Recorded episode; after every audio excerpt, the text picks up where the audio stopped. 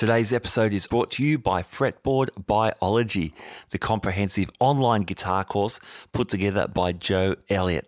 Now, Joe is not only a fantastic guitar player, he draws on his years of experience as the ex head of guitar at the Guitar Institute of Technology and also at the McNally Smith Music College.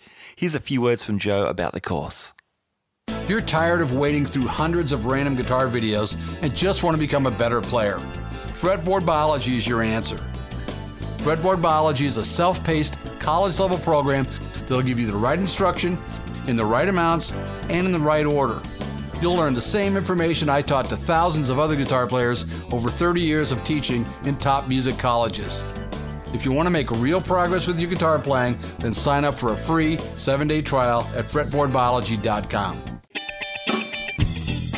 Hey everyone, welcome to the Guitar Speak podcast. My name is Matt Wakeling, and this is the show that I produce in Sydney, Australia, where I speak to some of the world's leading guitarists. And also, we host the Iconic Albums series. And for that, I'm joined by my friends Gabor Jasika.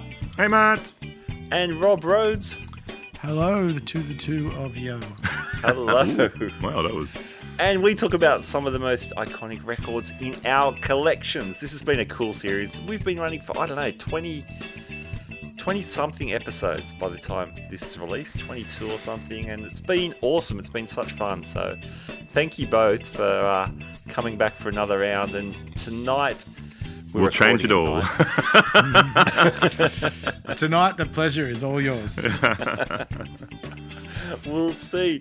Uh, Gabor has brought a record along by a little band called Mr. Bungle, and the record's called California. Over to you, Gabor. All right. So, uh, um, my apologies once again. I always apologize at this podcast. Don't apologize, man. No, no. So, um, own, it. own, it. mate. Own it. Uh, yeah, yeah. We no, know you do. Mr. Bungle, uh, probably one of my um, favorite uh, bands of all times, and I think probably the band that sort of inspired me more than any other band. And I chose this album because it's probably their most accessible album. So, California uh, was the third major label release uh, by Mr. Bungle. Uh, they had a bunch of kind of demo cassettes and stuff they released themselves back in the days, but um, they were signed to Warner Brothers. Um, mostly because the singer in the band, Mike Patton, joined uh, Faith No More in late 1988. And then in 1989, his other band, which was his original band, Mr. Bungle, got uh, signed to Warner Brothers. Uh, amazingly, there's actually, hang on, where is it? There's a quote from the Los Angeles Times that wrote Under normal circumstances, you'd have to describe Mr. Bungle's chances of landing a major label deal as a long shot. and it is true. So um, this was their third uh, um, major label release on Warner Brothers and final major label release on Warner Brothers, uh, released on July 13, 1999. Uh, it was the release was actually scheduled for June 8, but was pushed back by Warner Brothers, and more on that later. Or maybe there could be I don't know if there's any fun facts that Rob came up with that could be part of Rob's fun facts too. But there's a little little tidbit that we're gonna do later on. uh, so the band uh, went through a couple of lineup changes, but on this album you've got Trevor Dunn on bass, uh, Danny Heifetz on uh, percussion and drums, uh, Clinton Bear McKinnon on saxophone and keyboards. Uh, Mike Patton on vocals and keyboards, and Trey Spruance on guitar and keyboards, and he they all produced the album together as a band, uh, and Trey also did some engineering. Um, so it was recorded in late 1998, early 1999 at four different studios Coast, Record- Coast Recorders, Division Hi Fi, Forking Path Studios, and Different Fur, all in San Francisco. And again, that's something we'll get into later on why it was recorded at four different studios. It was also mixed at three different studios. One was Coast Recorders again, uh, Different Fur Studios, and Sound Castle in LA. Uh, it was produced by the band and engineered by Billy Anderson, who uh, worked with Mr. Bungle on the uh, album, the prior album uh, Disco Volante as well. Uh, and he worked with a lot of sort of side projects and other bands that all the members in Mr. Bungle have been part of, such as Secret Chiefs 3, which is Trey Spruance's uh, sort of other project, uh, and Fantômas, which is Mike Patton's other albums. Um, and also co-engineered by Trey Spruance. So engineered by Billy Anderson and Trey Spruance, and uh, produced by the band. So I'll do just a quick sort of backstory on Mr. Bungle. So they, Mr. Bungle is a band that formed in 1985 while all the guys were in high school. So they're basically a bunch of guys, Mike Patton and Trevor Dunn and Trey Spruance, really, they're sort of the main guys. They were in high school together and they formed a band and released a bunch of different albums. Originally, they were a thrash metal band, but then they changed the styles into, and I mean, Mr. Bungle, if anyone knows Mr. Bungle out there, they pretty much do every style you can possibly imagine usually almost within one song. I was going to uh, say within the first twelve bars. yeah, yeah. Um, so uh, uh, it formed then. They released a whole bunch of cassettes and stuff like that that they recorded themselves. Um, but uh, after Mike Patton sort of got famous through being um, in Faith No More and famously wearing the Mr. Bungle T-shirt in the epic film clip. Um, they got oh, signed to Warner Brothers. Okay. I, I think it, Warner Brothers sort of hoping that there was going to be another band that write hits like like um, uh, Faith No More in Mr. Bungle, which they were very very wrong. but I mean, Mr. Bungle, one of those sort of major cult following bands. I mean, there's sure, they they, yeah. they were huge on a sort of underground level. Uh, and with Patton, Mike Patton and Faith No More, they got quite big, and, and uh, it, it, it's a band. Actually, surprisingly, lots of musicians, uh, you know, famous musicians. When you hear interviews with them, a lot of them will quote Mr. Bungle as an influence in one way or another.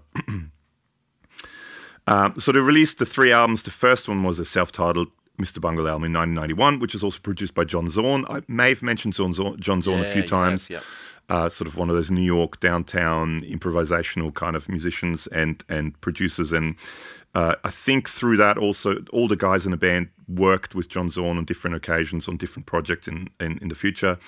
Uh, the second album was Disco Volante, which is probably the most out there album, uh, which was released in 1995. Um, so I chose California, I mentioned it before, because it's probably the most accessible album for most people. Uh, the first two albums, you know, the first album, I, I, love them all. I love all three of them. The first album is sort of that kind of funk metal kind of thing with lots of lots of naughty words and not naughty topics. Um, which we won't shall not talk about here. Disco Volante is just very quirky and out there. Uh, so this is the most accessible uh, album it got very little backing from Warner Brothers because they, I think Warner Brothers just wanted to see out the three uh, record deal that they gave Mr. Uh-huh. Bungle. So there was no money. Uh, I, I, read a couple of interviews with all the guys in the band. There was zero money from uh, Warner Brothers for promotion. Right. They basically paid for the recording, and that's it. That that that was their contractual obligations done, okay. and that's it. Um, it was also the first time uh, for the band that they didn't write the songs together in a rehearsal space. All the songs were basically written individually uh, and brought in. And it so happened there was no, um, they didn't kind of sit together and say, we're going to go down this kind of stylistic kind of way for this album. It so happened that they all kind of wrote similar kind of style songs in that time that they all brought together which kind of fit into this. And this is also a kind of the name California came from. I think originally they were going to call the album Technicolor, um, but with copyright reasons and stuff like that, they couldn't do it.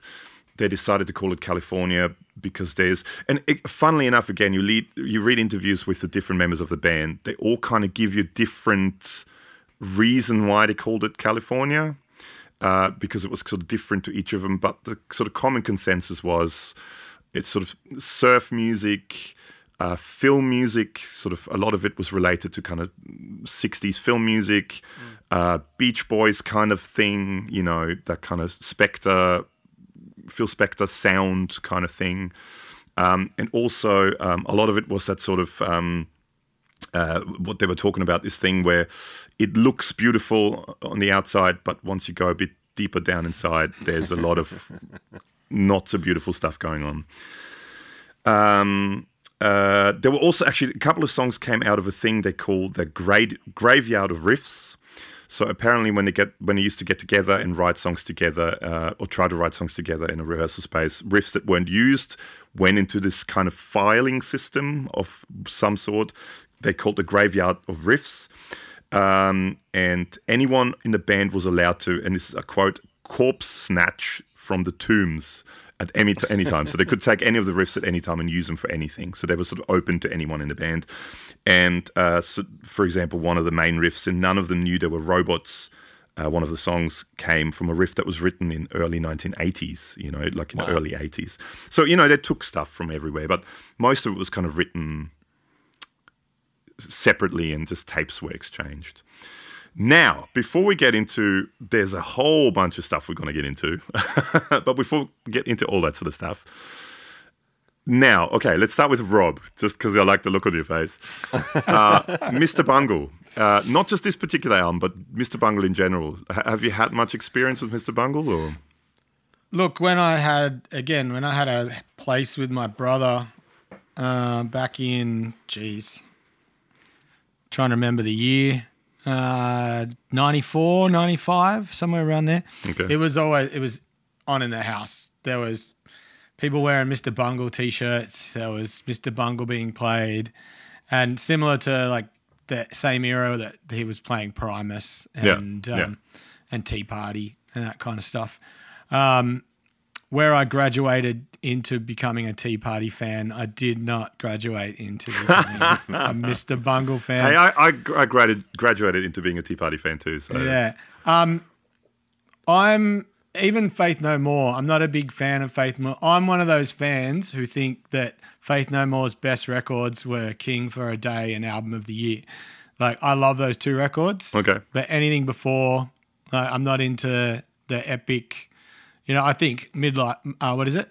Midlife Crisis. that's That Angel single? Dust. Yeah, that's an Angel Dust. That is an amazing song, and production-wise, it's great, and melody. Like, I love that song, but that's from that's the only really um, Faith No More stuff I like. Yeah. And so it's a stretch to follow that and Mike Patton over to this and any of his other projects. I'm not. Yeah. This is Oh, it's a it's an acquired taste. It's an acquired yeah, taste. it's it, it's certainly not my thing. Um, yeah, that I we'll get into. I tried to find things to like about it. Okay. and we'll get into that. I'm sure, but Okay. um, just yeah. Okay. That's, that's that's the. I'm gonna put Mr. Bungle in the same category as camping. Ooh, okay. If For you me. put if camping if if your camping is in the same category as my camping, then it's not good. Yeah, I have no interest in camping, No, me neither. Okay. especially all right. now. But All right, Matt. You look like a diehard Bungle fan.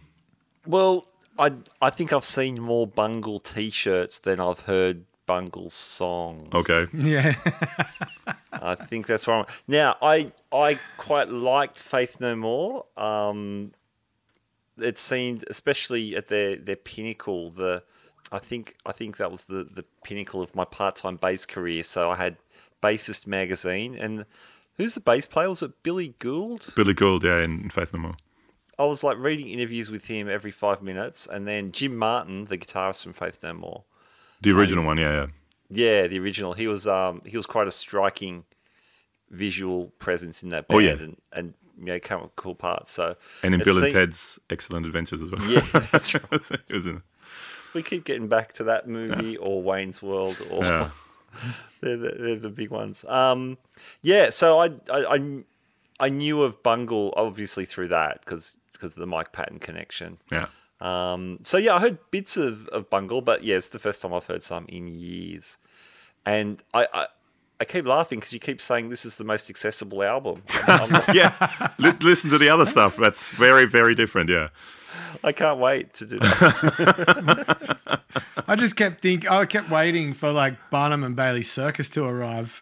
I thought it was you know, like circus music. Well, the first is- album is very circus music. Uh, the second album is just is the second album. You need to listen to it from start to finish, and it's it's a trip. It's a real Do trip. I though?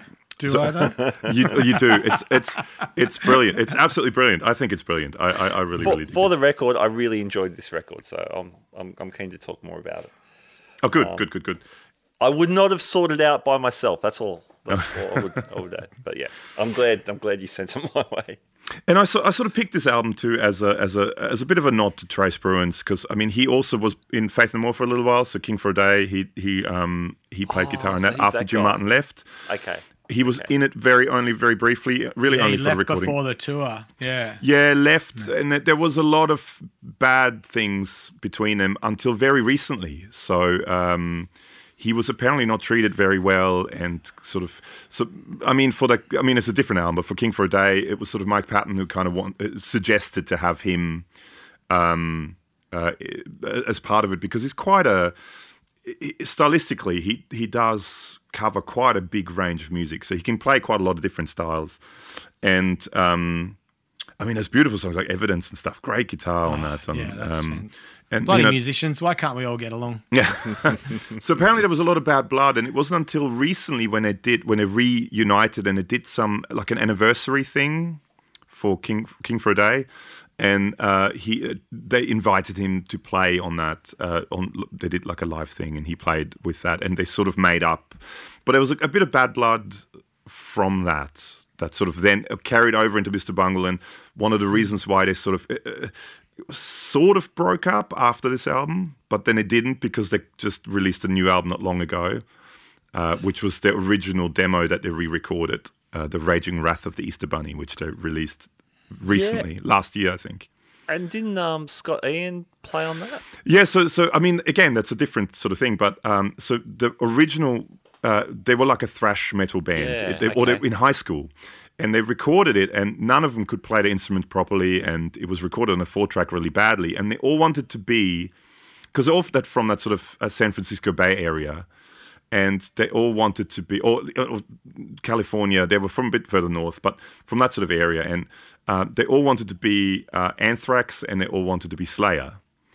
Uh, and when it came to, uh, it was Trevor Dunn, the bass player's idea to re- when it when it came to kind of re-recording the original demo, they invited um, Scott Ian and Dave Lombardo. So Scott Ian from Anthrax and uh, Dave Lombardo from Slayer, uh, drummer from Slayer, to, to to to play for it. And it was sort of a whole 360. Sort of they came back to.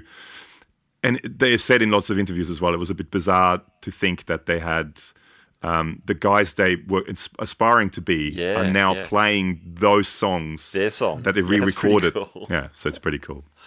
Yeah, so I I, I, I kind of decided to pick this album, like I mentioned, as a, almost a bit of a nod to Trey Spruance. He does a lot of different stuff, plays in a lot of different acts. I I, I love Secret Chiefs three. That's his his sort of thing. Um, but it's a bit sort of a bit more out there and and has less of a fan base than Mr. Bungle. So that's why I picked this as a kind of a nod to him as a whole. Cool. Uh, now, standout tracks, Matt. That was a prudent. Uh, that was a prudent choice, maybe. I don't know. Um, I don't know. Like I said, I really enjoyed this record. It, Yeah. it was.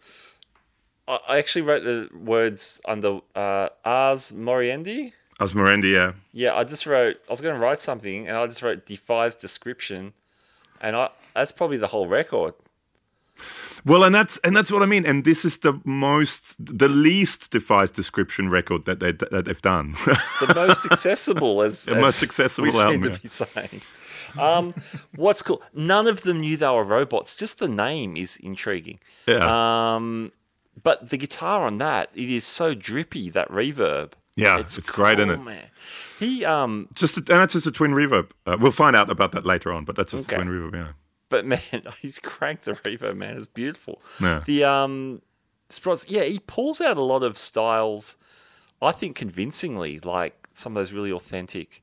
yeah. doo wop kind of guitar parts and um, all that stuff. So anyway, none of them knew they were robots. Really like that. Uh, Retro Vertigo was a really beautiful tune. I thought. Yeah, Loved that.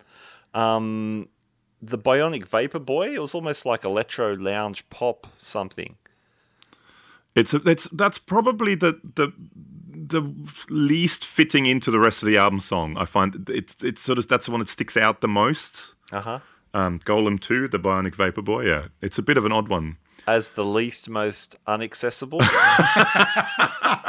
that a double negative? Oh, Wow. If this album didn't make my brain explode, that statement I think just we're- I, finished the I think we're traveling through time there. to be fair, I did say it defies description, so that was my Yeah. disclaimer for anything I say. Yeah. There's a song I can't remember the name. It, it kind of slipped by. Um, I li- actually I had my first listen of this album as I was doing the shopping at Woolies. Oh wow, that would have made shopping at Woolies interesting. Yeah. It was trippy, man. for our international guests, that's a uh, supermarket, Supermarket. where you buy your food. Um, yeah, I'm in the fruit section, and it's just going off. there was some song. It made the link between poker music and thrash metal very obvious. It made me think, why have people not done this all along? Do you know what song I'm talking about, Gabor?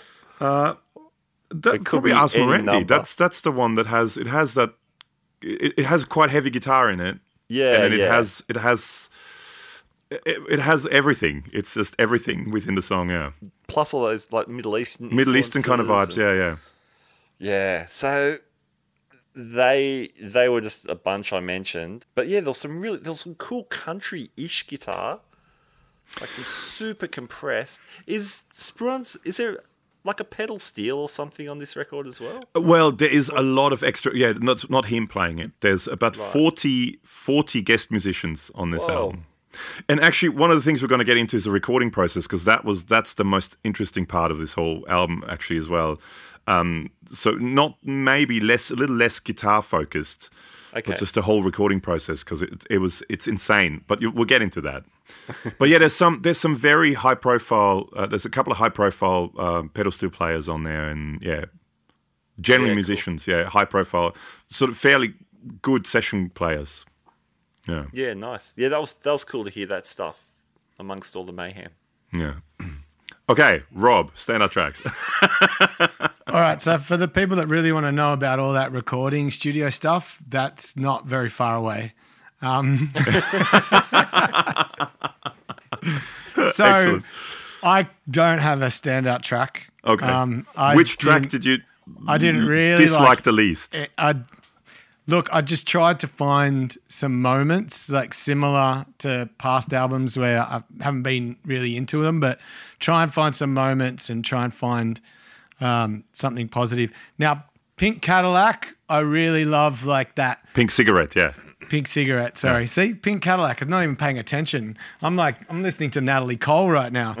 Um, but yeah, Pink cigarette. Sorry, um, sorry. That's a cool song. Fans That's- out there. that's- I really like that kind of Chris Isaak's guitar, kind of Yeah. you know atmospheric. It's probably a semi-hollow body dripping in so much reverb, and maybe a Bigsby that he's creating that because I think um, he in King for a Day he right he's got some of that style guitar as well, you know, with a three three five that he plays. Um, so I really like that, and there were moments in the Golem two that I I kind of thought were cool. Um, but With the yeah. clav and a vocoder, there's some, yeah. Yeah, there was some there was some cool stuff, but for me, it was kind of like I don't know. It was just too much too much going on for me. Um, it's just not my bag. And Well, that's, that's totally cool. and- That's totally cool.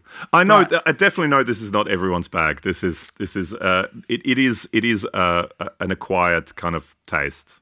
And I'm starting to think you're just getting me back for Van Halen. but, but anyway,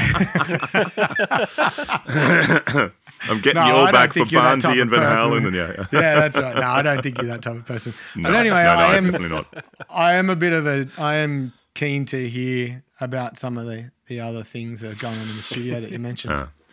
Well, well, I quick, I quickly do sort of my, my. To me, this is a. I, I absolutely love this album. I think this is this is uh, it, it when it when it first came out because it was really quite different to the previous two Bungle albums. I I loved bits of it. I didn't love everything. I really love everything about it now. I love every track. Um, and again, it was one of those things I hadn't listened to this in such a long time, and coming back to it for this I, I it just brought back so many so many memories and stuff like that. It was actually I, I one of the first times I listened to this. Um, it came out. Uh, I was part of a production of Jesus Christ Superstar, so I played guitar for a production of Jesus Christ Superstar, and there were a couple of diehard Bungle fans uh, who were part of the production.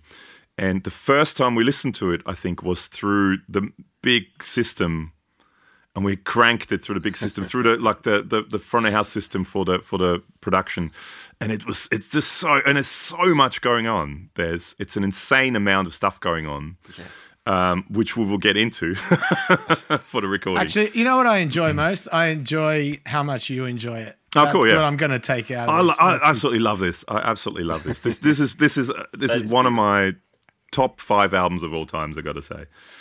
Um, I mean, to me, Mike Patton, one of the greatest vocalists ever. I love his voice. He, and and again, if you listen to the stuff he does, he does anything from like metal, thrash metal. Uh, there is an album he sang for. I don't know if anyone has heard of Dylan, uh, the Dillinger Escape Plan, like crazy sort of proggy metal stuff and st- like insane singing over it. But then he also, you know, he does everything and then goes over. You know, there's a he does a project called Mondo Cane, where he sings old '60s, '70s Italian film music songs. Um, you know, and he does it. He's just his voice. He can make it fit into anything. Uh, and you can hear that just on some fate, like Star AD, for instance. Yeah. He's like singing cabaret, then he's singing rock, like He all can- in the one song. And, and yeah, Faith, with Faith and Mood, he did a lot of like Burt Bacharach covers and stuff like that, and he, he sings all that stuff just beautifully. And um, uh, they did. I started a joke by the Bee Gees as well as a cover. They recorded it was a B side on one of the things as well, and um, he just he can find a voice for anything, and his range is insane as well, which you can hear on this album too. But so I love he- I love his stuff. Sorry. Has he done um, voiceover work as well? Like, is he? He does. He did some. He did on what was that movie with Will Will Smith? Uh, he was the bad uh, alien guy. Um, I, uh, iRobot. I Robot. Yes, I think that's what it was. He was that voice of the alien guy, and he uh, for computer games and stuff. He did a lot of. Yeah, he does a lot of the voice because he, he he's he he's sort of can do anything just about with his voice. and you, if you watch him live, and I've seen him live, I don't know, 10, 12 times at least in various things. He does a lot, like he, you know, hits his throat and he does things. He does whatever he can, whatever works, you know, whatever m- makes it work, and lots of effects and different microphones and and with Mr. Bungle, when I saw him with Mr. Bungle, I think he had three microphones and he kept swapping and different effects on them and stuff like that. And um, but to me, uh, the album as a whole, uh, you know, Sweet Charity is a killer song. None of them knew they were robots. Um, Retro Vertigo, which is written by Trevor Dunn, the bass player, who's an amazing bass player as well, and another guy who played session. He's a bit of a session gun who played with everyone in one way or another. Um, and we talked about Nels Cline in the Wilco episode and the Nels yeah. Cline Singers. Trevor Dunn plays bass in the Nels Cline Singers with Nels Cline as well. And he played, he's just lots of jazz ensembles as well. He's a classically trained, um, so he plays upright bass, contrabass. Uh, he wrote Retrovertigo, which is a beautiful song, um, I think. Beautiful chords in it too. Um, Air Conditioned Nightmare. It just, I love how the, it just goes within one song. I mean, if you listen to the whole album, there aren't many styles of music that weren't addressed in one way or another within one of the songs. So, and I love that sort of stuff. I love that kind of how it goes all over the place. Um, so yeah, to me, uh, killer band, great album. Listen to the whole back catalogue if you can. Also check out Secret Chiefs three, which is Trey Spruance's uh, sort of other thing, and Fantômas, which is Mike Patton's other thing, or Peeping Tom, or there's he's got so many different things that he's got going. Um, so uh, before we get into the la- rather lengthy recording process thing, should we take a quick break? Sure. This episode is brought to you by Fretboard Biology, the comprehensive online guitar course put together by Joe Elliott, ex head of guitar at the Guitar Institute of Technology and the McNally Smith College of Music. I was one of the beta testers for the course and can say, as a music educator, I was really impressed by the logical sequence of learning. The course has also been endorsed by players such as Brett Garsed and Greg Cup. For more details, check out the links in our show notes.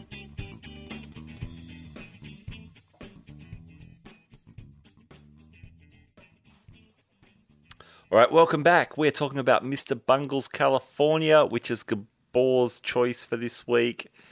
Crazy record. Back to you, Gabor. All right. Okay, so this is going to be the, the, the lengthy part of this. Uh, the recording process, there are a couple of uh, uh, really interesting long interviews with Trey Spruance uh, and also with um, Trevor Dunn um, about the recording process. So, okay, so basically, uh, uh, the band, when it came to recording in like late 98, um, they kind of had the choice should they go digital or should they go an- analog for recording? Because, I mean, that was still in the days when analog was still, it was sort of just on the verge of everything moving to Pro Tools, right? So they decided to go analog. So this was all reco- recorded analog on tape, and um, so this is this is a, an interview. I'm sort of quoting out of an interview with Trey Spruance here. Um, in perspective of hindsight, I think it was the last multi-channel analog tape production of that massive of a scale ever to be attempted. For tape-based production, California is pretty much as ridiculous as it gets. So what they did was they started off uh, tracking the rhythm section skeletons on each song. Um, hang on, uh, uh, uh, uh yeah. So they they basically recorded uh, onto with tape. You have reels, right? So you have you have tape reels, and these tape reels are all well. He said tape reels around around about fifteen or twenty minutes so per tape reel.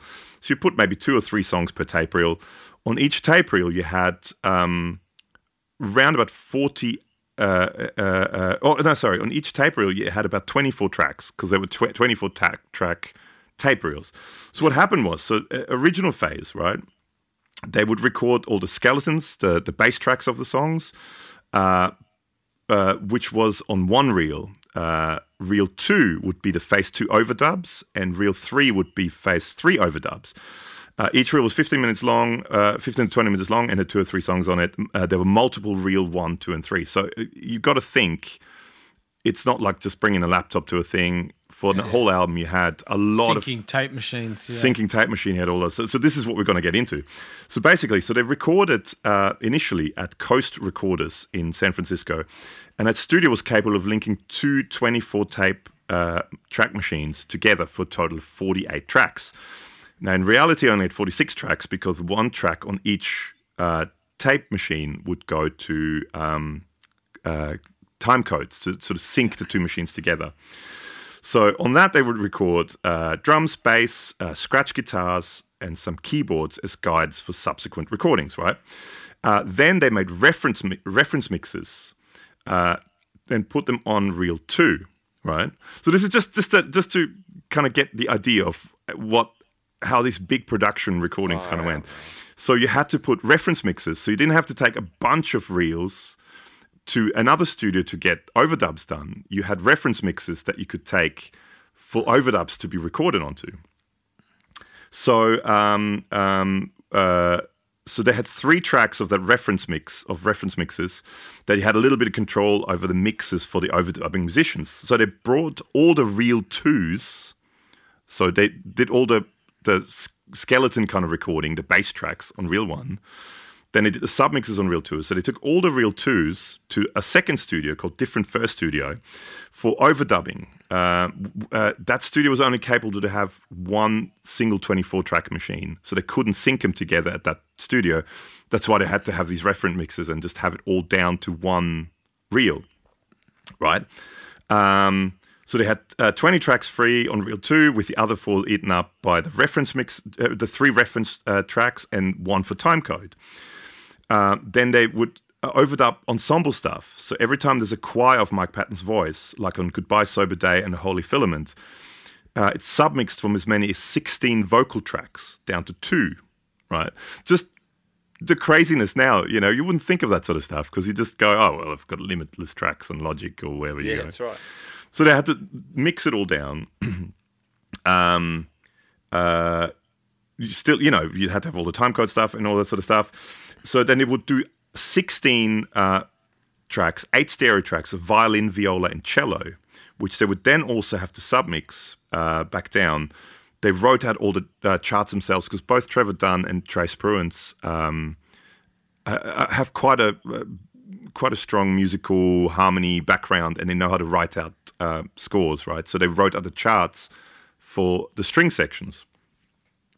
Uh, so after tracking all the strings, they submixed those 16 tracks down to two or four tracks, depending on, I guess, how big, how many instruments there were. So then there were eight tracks used, uh, blah, blah, blah, blah, blah, uh, all the submixes. Then they went to the individual instruments. Uh, there was cymbalom, accordion, French and English horns, pedal steel, harmonica, etc. Uh, and then it also recorded lead vocals, more percussion, basically in that studio, filling up the whole second reel, right? So that's all the 24 tracks gone on the second reel. Um, then it would go back to the first studio and combine that with the original bass tracks. But then it would get, get even crazier uh, because they would then also record on uh, ADAT eight-track uh, eight-track tape machines uh, in their rehearsal space, uh, which means they didn't have to spend as much money on the recording studio time. Uh, and then they would have to sync those back to the back to the uh, tape machines as well. So in the end, long story short, uh, you ended up with about 72 tracks of analog reels, right? Give or take, some for submixes and some for time codes, plus 16 more tracks of ADAT. Uh, and it was on every track, but songs like none of them know there were robots, Goodbye Sober Day, and Sweet Charity went that far, right? So 72 tracks on reel, 16 tracks on ADAT. Then they had to find a studio where they could mix it, where they could actually link all that stuff together. Uh, so they went to Soundcastle Studios in LA. Uh, that was the only studio they could find. They could sync three of those 24 track, uh, uh 24 track studio tape machines together. Um, but in order to get the ADATs working, they actually had to slave everything to the ADATs, which was uh, basically they said so. The way it worked is um, you hit play on the first ADAT machine, then a few seconds later, the second one starts. A few seconds later, the first tape machine would start, then the second, then the third. So you had about a 25 to 30 second lag until anything actually started because they all had to physically sync. So he said when it came to mixing, every time you press stop, um, it would take 25 to 30 seconds for it to start up again. So the mixing process was insane and slowed everything right down. Uh, that studio had a 96 channel SSL board uh, console, which was filled to capacity. uh, and they did, then they had to write the automation because again, different to nowadays where it's just all mouse clicks. Mm. It was actually you had to physically write the automation on the big consoles but not all of the channels had automation available. So when they were mixing, um, they actually had four guys standing over the mixing board and they had assigned sections and they had to, at certain times, pull faders up and down. Um, so, I mean, that just that's like just performance. Yeah, it was a performance basically, mm-hmm. and also um, uh, they said they basically filled up every bit of track. So because they would run out of tracks, but wanted to do more overdubs, so they were saying some tracks would have uh, I don't know a percussion part on it, but then later in the song there would be a horn part on it on the same track. So they'd have to re EQ, remix while they were printing it. So and and basically according to them, it was probably one of the very last mass on that massive scale analog recording things ever done, and especially through Warner Brothers. Everything pretty much after that all went uh, digital, which made life way way easier. Yeah. Yeah. So maybe for um, maybe for the listeners that maybe haven't worked with tape before or understand tape, yeah. Your sub the sub mixes you're discussing basically they're bouncing tracks, right? Yeah. So you might have a ten piece drum kit being Yeah. recorded, like 10 microphones. Yeah. And then in order to take that somewhere else and have spare tracks, they're mixing it down to maybe four tracks or Yeah. two tracks. And then they're taking that elsewhere. So you're freeing up tracks. You're freeing up tracks. Yeah, that's So, what those sub yeah, mixes are it's, for. cra- Yeah. it's, it's a crazy, like, even for someone, we've probably had four track tape machines. And, you know, I started with a Fostex where you just bounce, bounce, bounce. and you Bounce, just yeah. continue- And, I mean, that's what add- the Beatles did. it adds noise and hiss and whatever. And then we got digital ones. I remember my Fostex one Yeah. that you was, had 16 tracks and ghost tracks and you're still bouncing. Yeah. You just learn how to do how to mix things, you know, to it's amazing. People want to check out how that was done back in the day, and then you know the edits when they would cut the tape as well, Physically, Yeah. actually cut it and glue it back cutting together. Cutting and yeah. taping, and they did that. There's a the Metallica Black album. You know, that's one of where they he was Bob Rock was cutting tape himself. You know, for the edits, and you know they don't know how don't know how good they've got it now. But Oh, it's amazing art now. form, and watching that mix. You know, two or three guys on a soundboard, like having cues where they've got to change something and mix something and quickly Yeah. re-cue it as they're printing it. Yeah, it's a, an amazing. It's, It's- an art form in itself. It is an art form in itself. And I think, I mean, if you listen to the album, just the amount of stuff that's going on, it's insane that it was all done on tape. Yeah, that's amazing to hear, man. Because that to me Yeah. is yeah, that's just ridiculous, stupendous. And it sounds great. I know. It's a Like, great sounding record. It's a really, really sounds good sounding album, yeah. Hey, can I just posit an idea that if Warner Brothers didn't put up any money for promotion, That's probably why.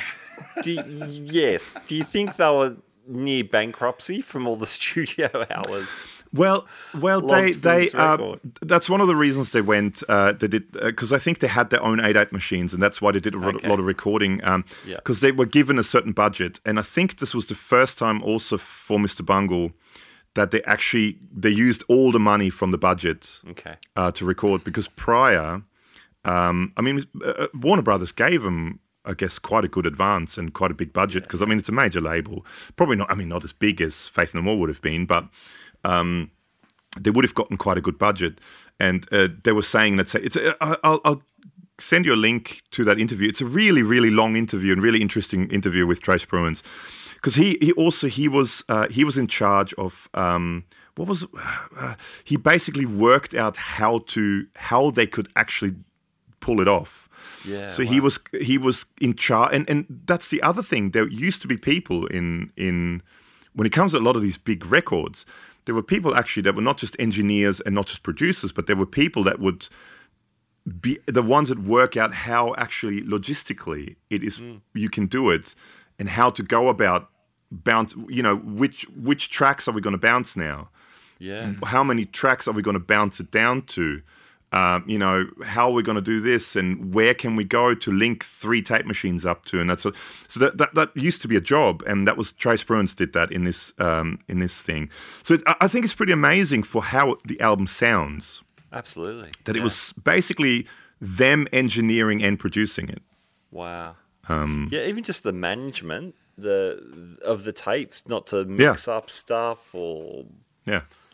whatever. And I mean, these tapes. If you ever, I mean, if people don't know about this sort of stuff, if you look it up, so these, these 24 track tape reels, they were massive and they weighed quite a lot. And then if you imagine you have um, three or four um, of these reels um, per maybe fit, I don't know, two, three songs on, like they said, two, three mm. songs on one, and you have an album of 11 songs, I think it is, 10 songs.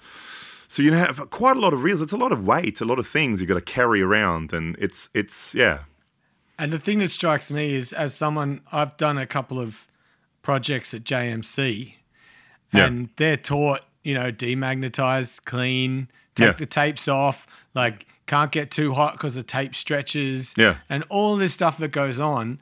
To think that I want to know how fastidious they are about that in their environment Yeah. because you know these students are taught all this and you see that and it's frustrating in the studio to see them take the tape off demagnetize clean their head and that's just for one song Yeah. and multi-tracking Yeah. are they doing you know do they go to that lengths because that is one of the most time consuming things Yeah. in a tape studio yeah, is somebody who is that into maintaining the integrity of the tape and the machine yeah. that eats up as much time as actually recording Absolutely, absolutely. yeah, yeah. No, it's crazy. It's amazing. It's it's uh, it's. Uh, uh, and it's one of those things I never knew about that until recently when I sort of found these interviews, and it, it's very interesting to hear about all this stuff and how it was all done, and um, um, and yeah, for how the album sounds, I think it's quite quite an achievement. Um, now, one of the things I, I quickly want to mention before we go on to gear. So I mentioned that the album release uh, was pushed back from uh, the July, originally meant to be June 8th, and was pa- pushed back to July 13th in 1999. Now, uh, this is quite an actually funny thing, and I don't know if, if Rob kind of got into that. The Red Hot No, Chili I did Peppers, read it, but uh, it's the Red Hot Chili Peppers my- conflict.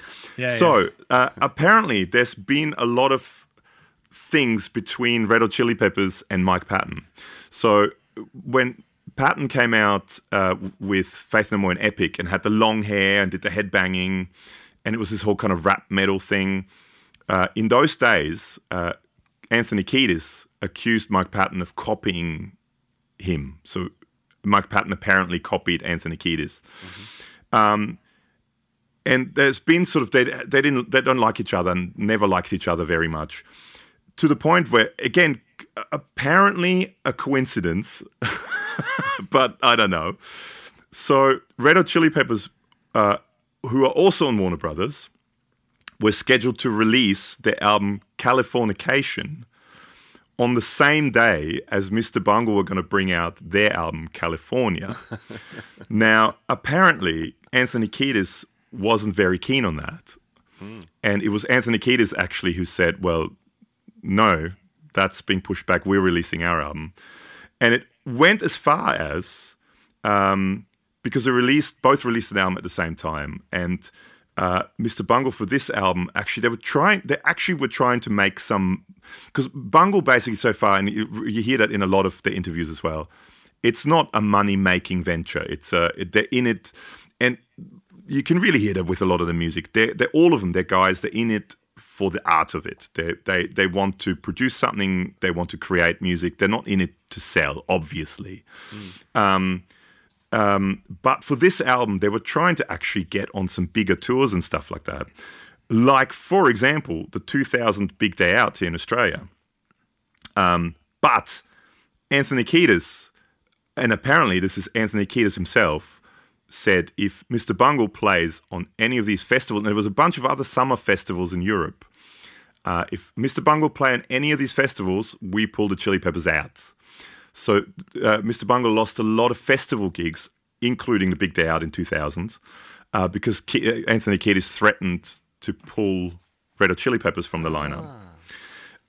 When, when I went in 2000, I, I went with friends who would have loved to have seen Bungle. Some They, they would have, they were meant to be there, but Kiedis, Wow, Anthony Kiedis said, "We're not doing this."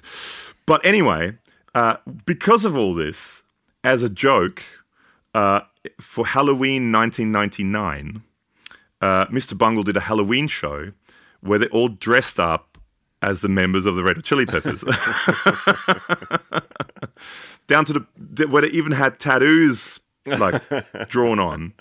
Uh, so uh, uh, Mike Patton put on a long blonde wig and spoke with a lisp the whole night. uh, Trey Spruance, the guitarist, uh, was dressed uh, in white with a with a, like a halo, and he was dressed as the ghost of Hillel Slovak, the guitarist who died. Wow. That's too, dark. too soon, man. Too Oh well, soon. t- yeah, well, and uh, uh, so they're all dressed up as the Chili Peppers, and apparently they covered uh, they covered um, "Give It Away" around the world under the bridge in scar tissue, uh, and all through the night. Um, um, Mike Patton is very good at at uh, amping the crowd up. He's really he's a great frontman. Uh, I, I, like I said, I've seen him heaps of times, and he is very good at kind of getting the crowds into it. Yeah, he's he's a, he's a really good frontman. And so the whole night he was kind of egging the crowd on, saying, "No, don't call me Mike. My name is Anthony. How dare you make that mistake?" It was. I, I, I just thought it was really funny. So uh, they, they basically did a whole night where they were the Red Hot Chili Peppers, and that apparently angered Anthony Kiedis even more. but th they were all very happy about it. It uh, kind of annoying them, and that, that that was yeah. So one of the reasons uh, why they sort of uh, threatened to pull out of a lot of festivals if Mr. Bungle were in the same lineup as them. Well, that was my fun fact segment. Oh, sorry. Brought to you, brought to you by Gabor Jasika, and I'm more than happy to turn it over to you for this album. So It was fantastic. it's a great story that one. Now, gear. There's not that much information about gear, but um, uh, uh, this is sort of basically what, what I got out of it. Now, uh, um, Rob was talking about 335 hollow body guitars and evidence and stuff like that.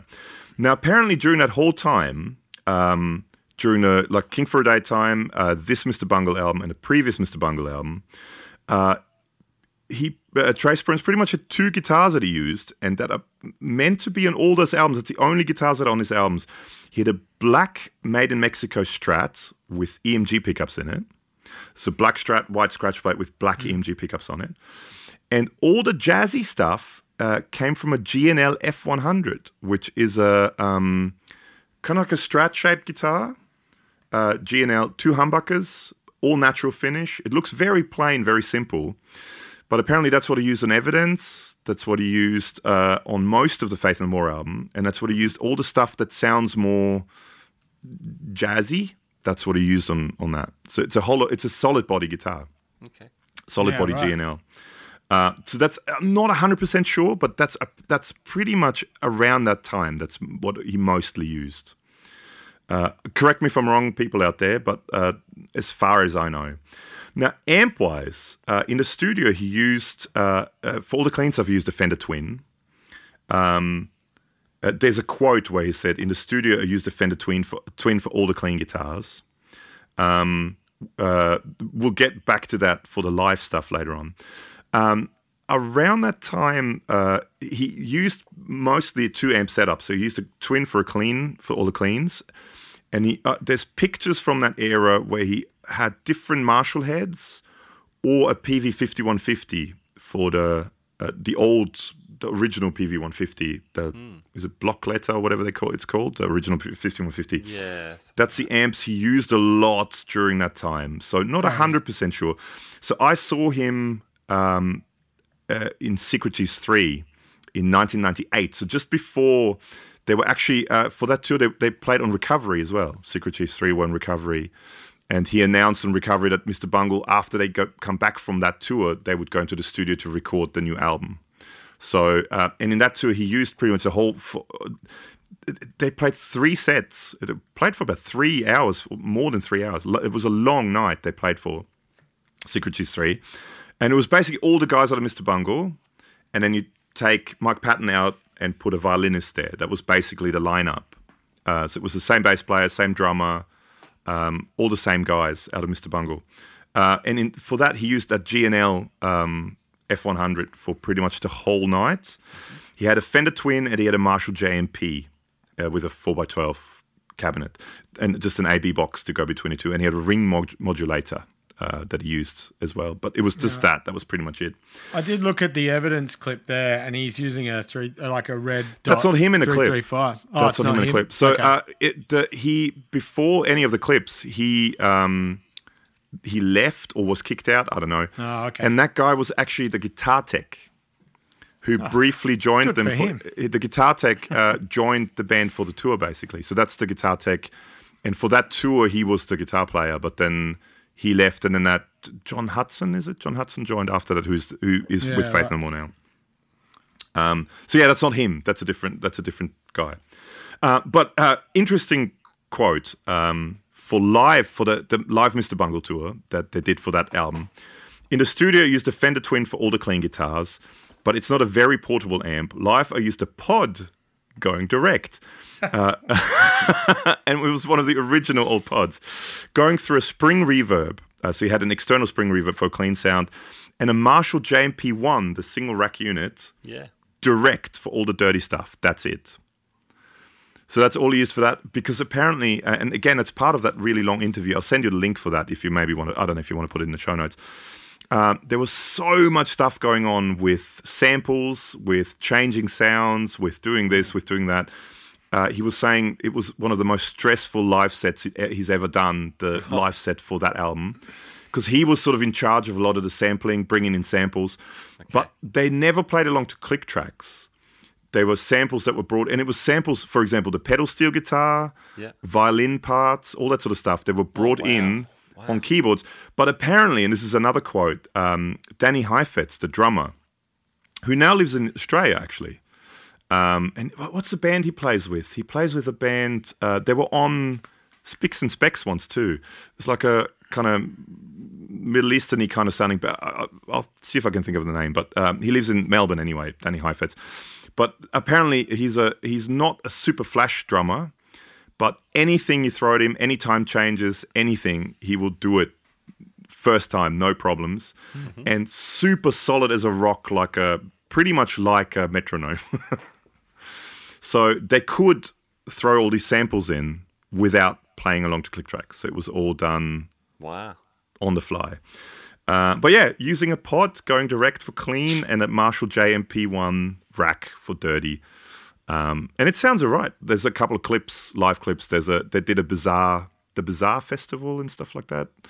Um, and it did a bunch of shows, and there's some live footage of that from that time, and it did, it sounded pretty good. I thought It's interesting. Those things are starting to go up in price too. pods, yeah, thanks No, to no, the JMP oh one JMPs, oh yeah, JMPs, yeah, and the ADA MP ones as well. Like they were so cheap for so long. And No one now wanted all them. of a sudden they're going yeah, yeah. because the Marshall code sucks.